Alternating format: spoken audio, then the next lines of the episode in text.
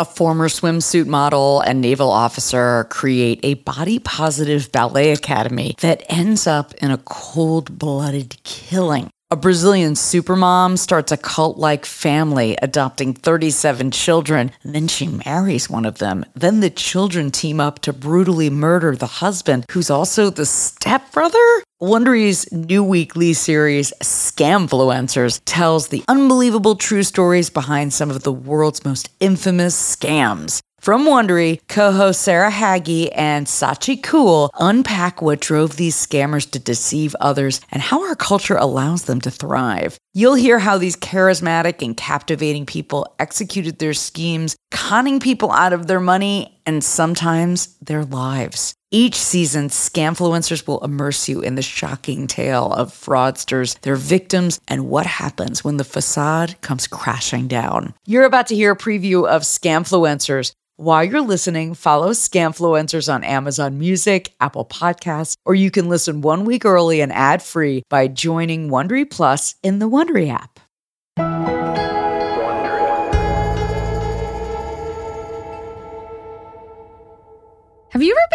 Actor?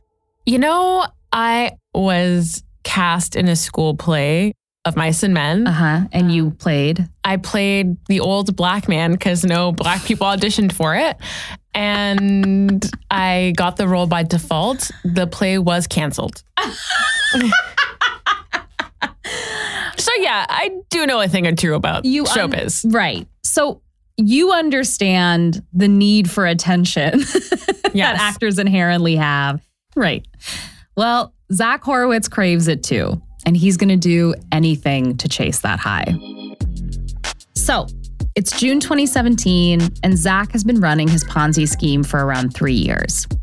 The whole thing depends on hooking new investors. Without that, it all falls apart. The Ponzi scheme, but also Zach's dream to become a famous actor.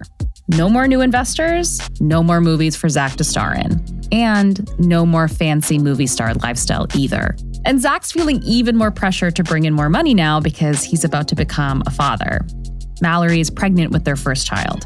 So he's constantly pitching investors and taking as many meetings as he can. And one of those meetings is at the Four Seasons Hotel in Beverly Hills. That's also where he got married. So, real full circle moment for him. Yeah. Everything's coming up, Zach. He's meeting with a group of five investors from Las Vegas and California. They've given him a lot of money already. And Zach's got his sights on one man in particular, Jim Russell. Zach's meeting him for the first time.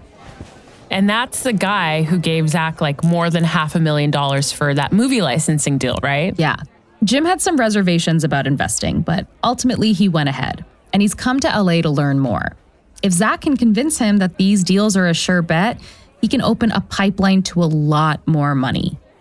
And we don't know exactly how this meeting went down, but I can't help think about Zach and Jim meeting. There's like Zach, who's this buff wannabe actor with his like fancy watches and a permatan.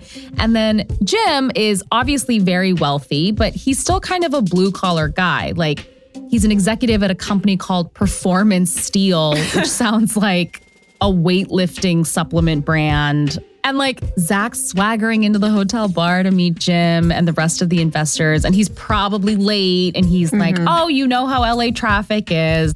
And so later, when they head to a nearby restaurant for a bite, Jim sits next to Zach at dinner and he peppers him with questions about the movie deals. He wants to know how do they actually turn a profit? Yeah, and Jim's a legitimate businessman. I'm hoping he's sussing Zach out and he figures out that Zach is a liar. Well, but you also have to remember Zach used to be a door to door salesman for accounting software. Like nobody wants accounting software, but at least people like movies. And when it comes to making a pitch, he's got nerves of steel. So Zach plays it really cool. He answers calmly, all but telling Jim that actually he doesn't need his money. After all, he made $20 million last year. And Zach can tell that Jim is impressed by the number. He smells blood in the water. So, Zach breaks down the details. He tells Jim that when HBO buys the rights to distribute a movie in Latin America, they guarantee a minimum payout. They also pay royalties. And they give him an informal promise to license each movie before he buys it. And that's why it's such a secure investment. So just to make sure I have this straight, Yeah. the idea is that Zach has such a great relationship with HBO that he can be like, "Hey, if I buy this movie, will you license the rights?" And they'll be like, "Of course, go ahead. We want it, and we guarantee we'll pay you this." Yeah. That's impossible. Yeah, it, it, this no name actor who owns this production company that hasn't really made any big blockbusters somehow has this sweetheart deal at HBO. This guy, oh my god. Yeah, it's total nonsense.